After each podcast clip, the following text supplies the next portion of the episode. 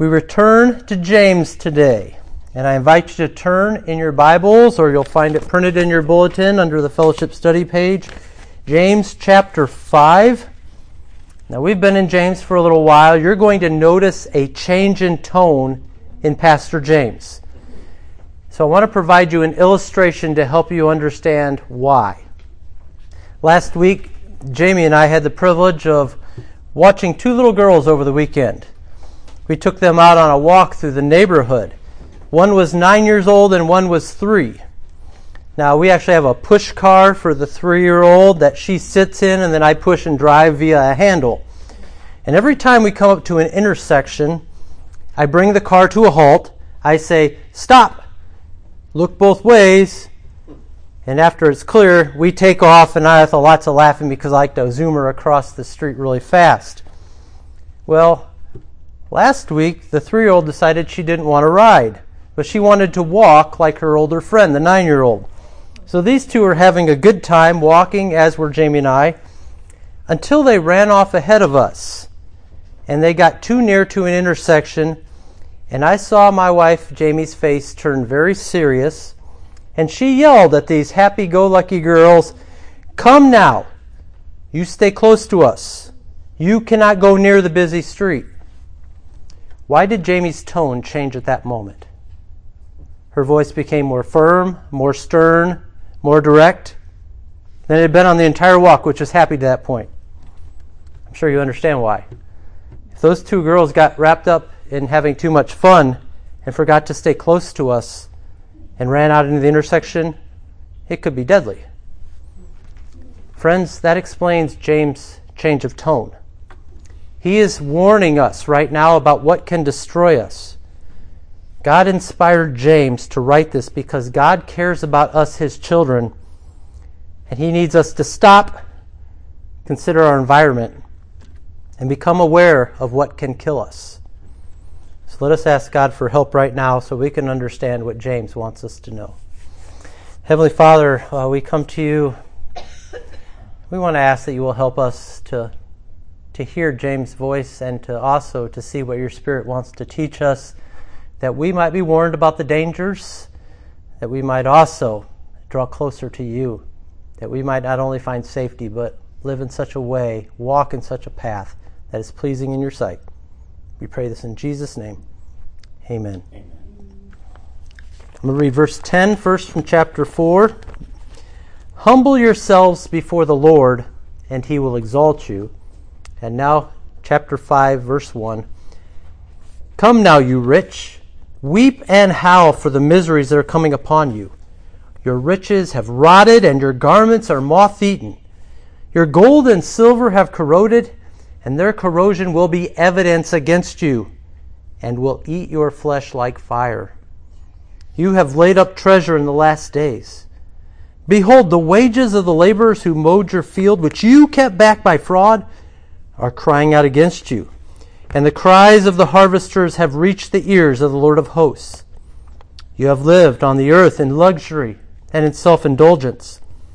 You have fattened your heart in a day of slaughter.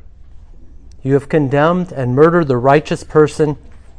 He does not resist you. Be patient, therefore, brothers, until the coming of the Lord.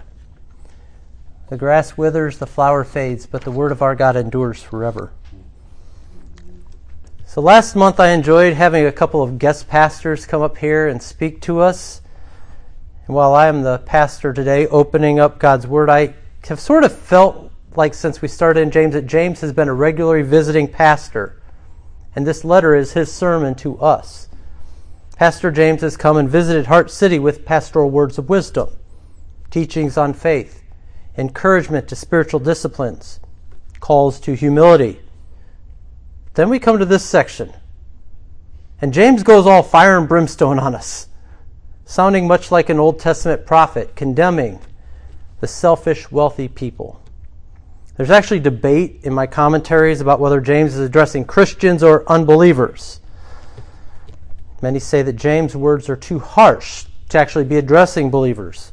Notice he doesn't address these hearers as brothers, and he speaks of their judgment.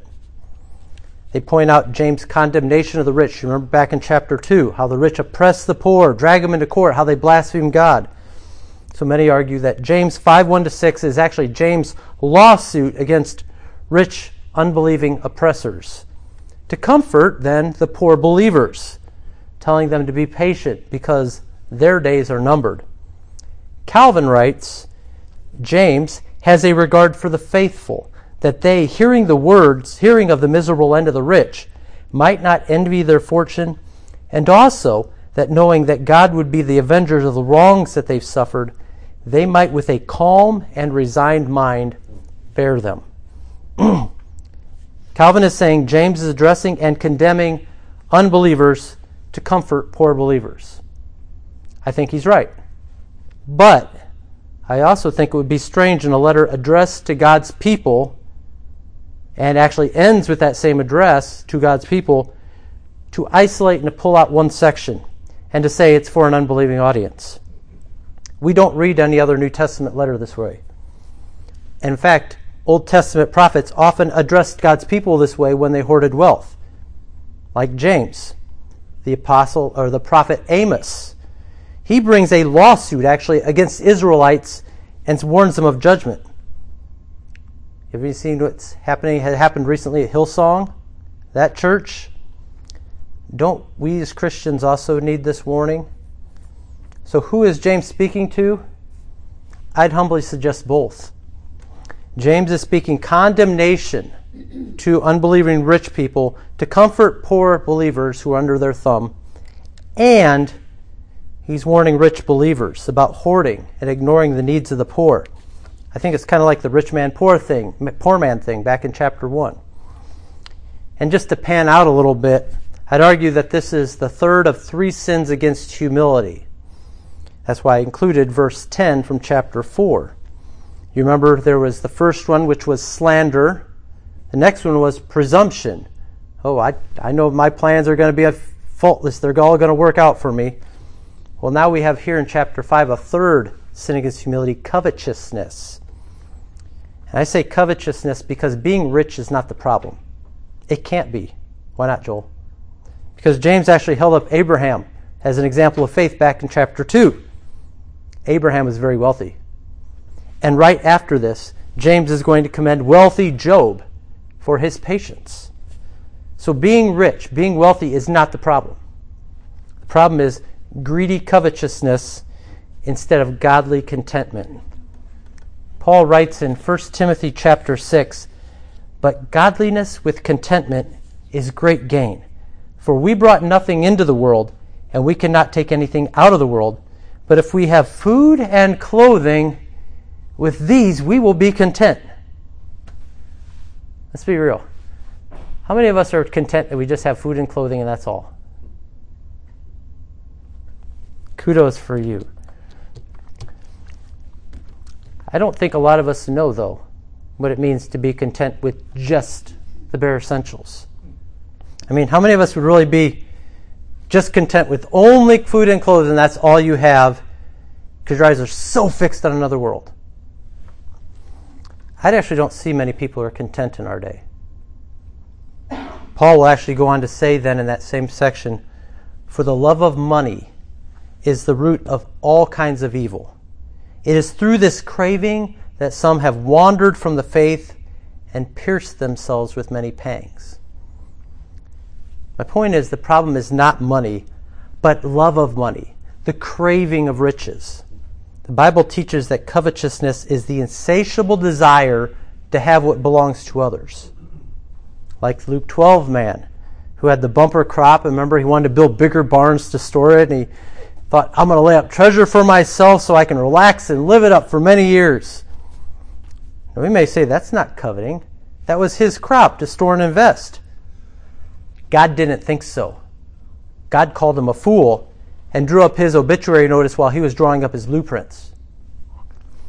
Church Father Ambrose noted that the rich man had storage available in the mouths of the needy.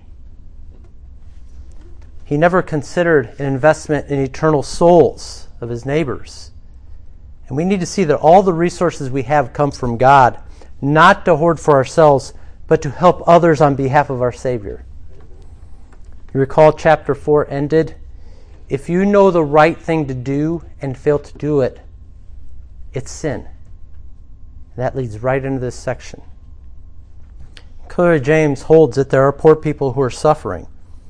Yet the rich hoard their wealth and go so far as to hold back their wages too. A soul set on self satisfaction suffers sin, leading to slaughter. James clearly does not make light of this, of hoarding wealth while others suffer. He says, Weep and howl for the miseries that are coming upon you. Friends, this is a call to repentance. The problem is not whether you got money, the problem is whether money's got you. And in this culture, money's got a lot of us. It's got a lot of us. So we're going to see how guarding wealth, wrongly getting wealth, and gratifying selves are with wealth are all categories of coveting. Guarding, getting, and gratifying, they're all categories of coveting. So we'll start with guarding. Verse 2 Your riches have rotted, and your garments are moth eaten. Your gold and silver have corroded, and their corrosion will be evidence against you and will eat your flesh like fire. kind of scary. Did anybody notice that James just took off his pastor hat and put on his lawsuit, his attorney hat? The apostle attorney is bringing a lawsuit against rich believers. See how he starts with presenting evidence, the hoarded riches?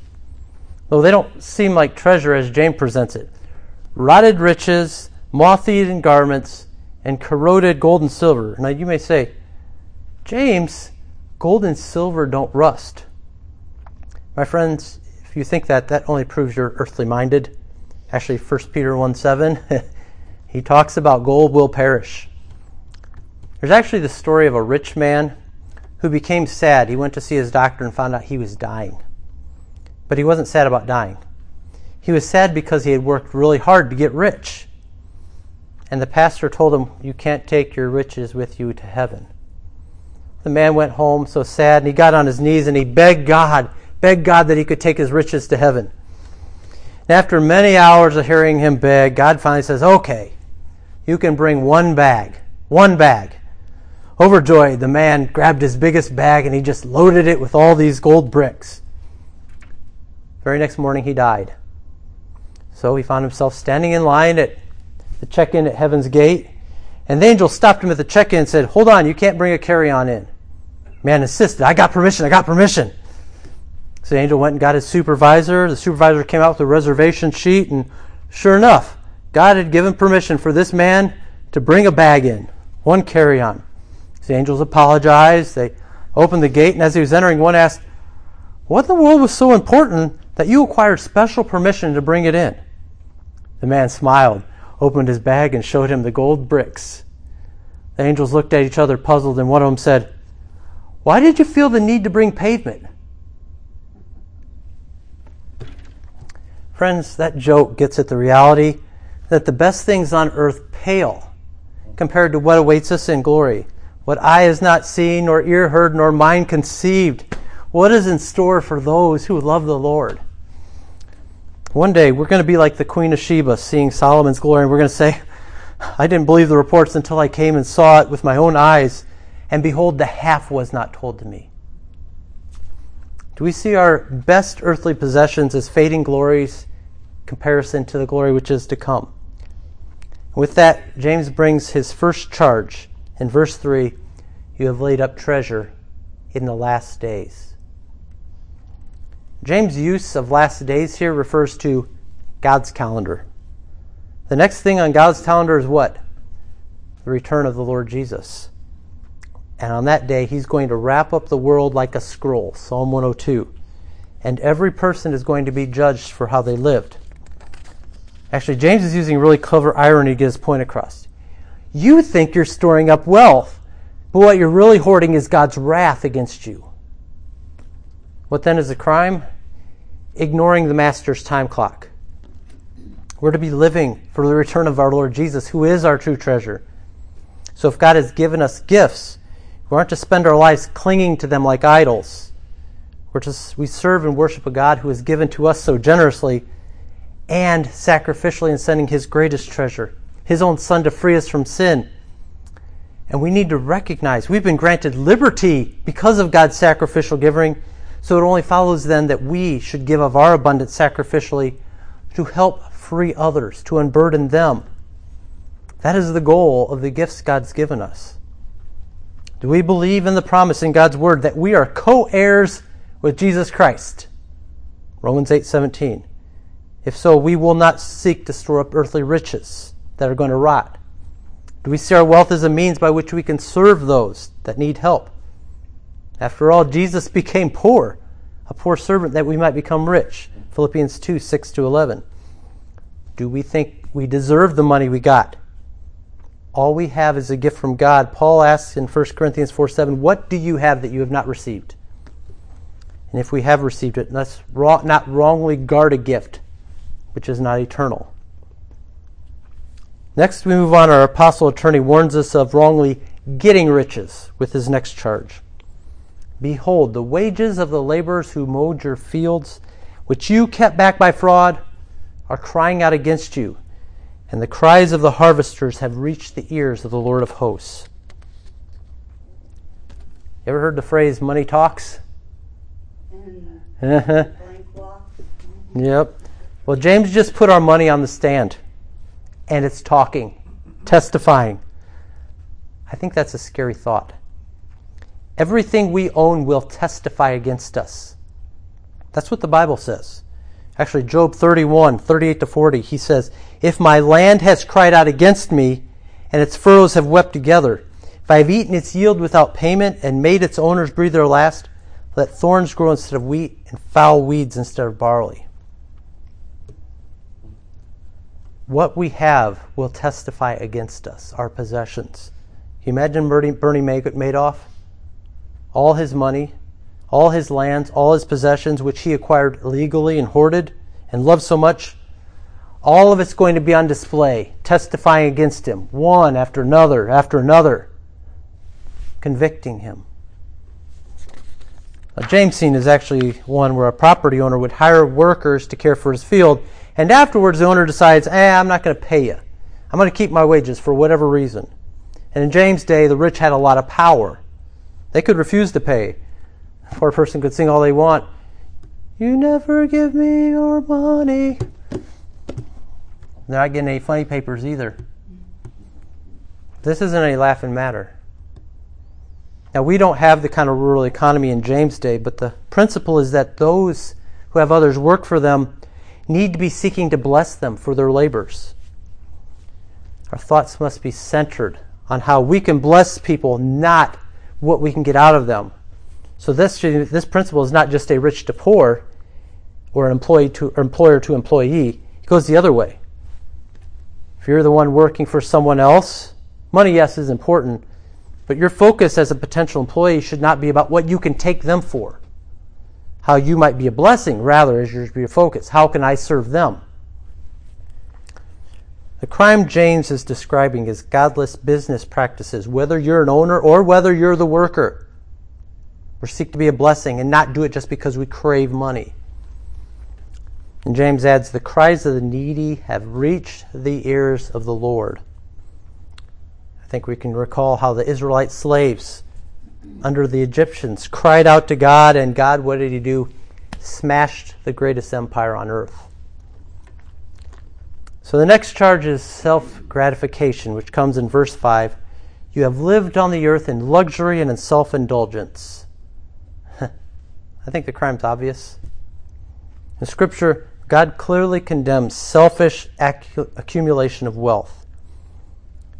But in our day and in our culture, wealth is not merely wealth accumulation is not even condoned, it's admired. How many remember Lifestyles of the Rich and the Famous with Robin Leach wishing you champagne wishes and caviar dreams? How many home shows do we watch now all the time? People spending hundreds and hundreds of thousands of dollars.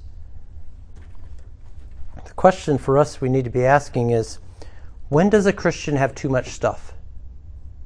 That's the question. When does a Christian have too much stuff? And I think we can diagnose that by asking, what is the purpose of the things we have? What is the purpose of the things we have? Are they being used to love God and neighbor? Or are they being used to promote ourselves? That means you can have a mansion with lots of rooms, but you probably better have a lot of people in there that you're caring for if you're going to have that much space. Love of God and love of neighbor are connected. When we're generous to those in need, guess what? You're blessing God. That's something we have to understand. Proverbs 19:17 Whoever is generous to the poor lends to the Lord, and the Lord will repay him for his deed.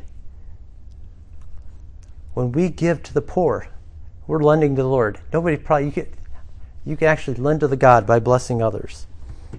Think about that. I mean, meditate. It's like when you give to the poor, guess what you're doing? You're putting a gift in your Father's hand, your heavenly Father's hand. You're lowering yourself before God, who promises to then exalt you when you do. That's the humility part.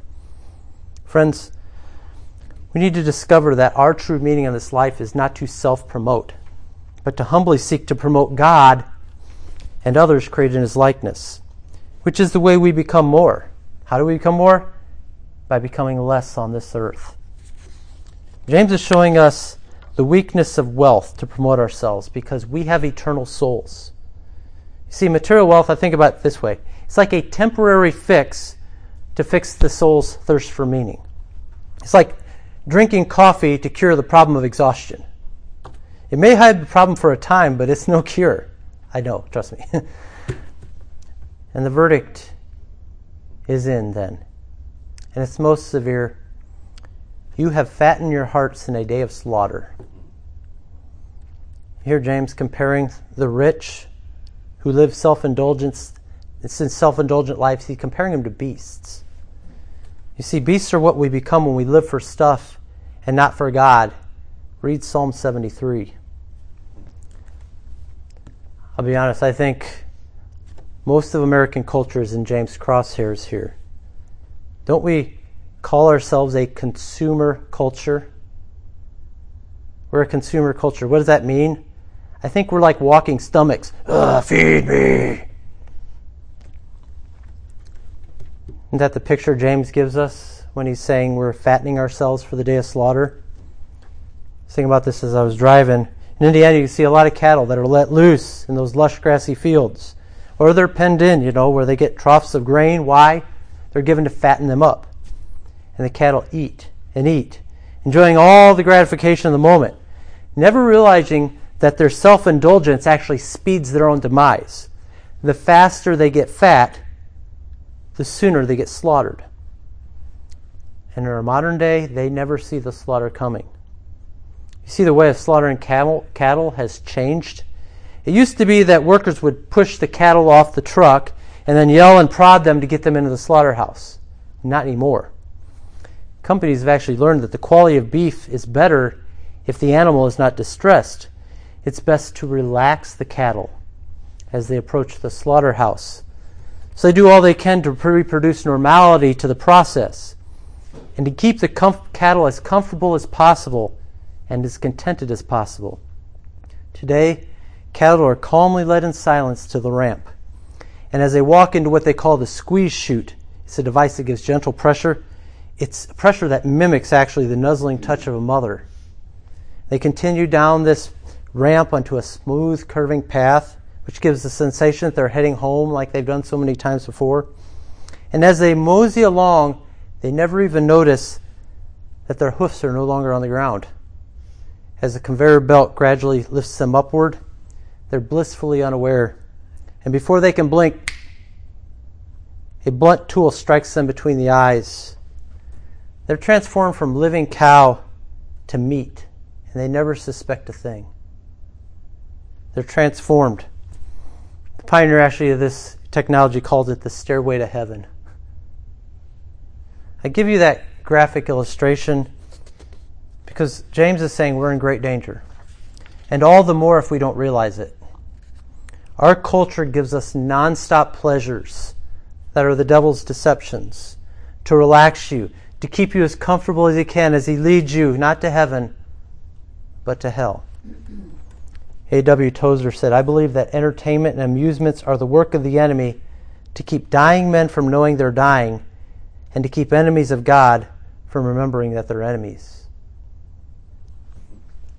So, as we close here, what can we do, friends? I think James adds verse 6 to point us to our help. You have condemned and murdered the righteous person. He does not resist you. Who is this righteous person who did not resist? Remember, James is writing to Israelites in the first century. It's possible that some of these people reading this letter when it first came out were the same folks yelling, Crucify him! Crucify him! As the righteous Jesus stood before them bound, not resisting. As Jesus was lifted up on the hard wood of the cross, his arms extended in love for self indulgent men living for this earth, he was calling them to himself. And he now reigns in heaven as the risen Lord, and Jesus still does not resist. That's the good news. He does not resist self indulgent enemies who come to him seeing their need of mercy to be set free of the riches of this day. All we have to do is see our need of him is greater than our need of anything else in this earth. That's all you have to do. You have to see your need of Jesus is greater than your need for anything in this world. If we admit we're dying, ensnared by temptations, and our only hope is Jesus' grace, our Lord Jesus will embrace you, friend. He will embrace you. In fact, maybe our Lord Jesus is seeking you right now. He seeks out the wicked wealthy who put themselves in a place to be found, actually. I think we learned that as children, right? Zacchaeus was a wee little man, and a wee little man was he.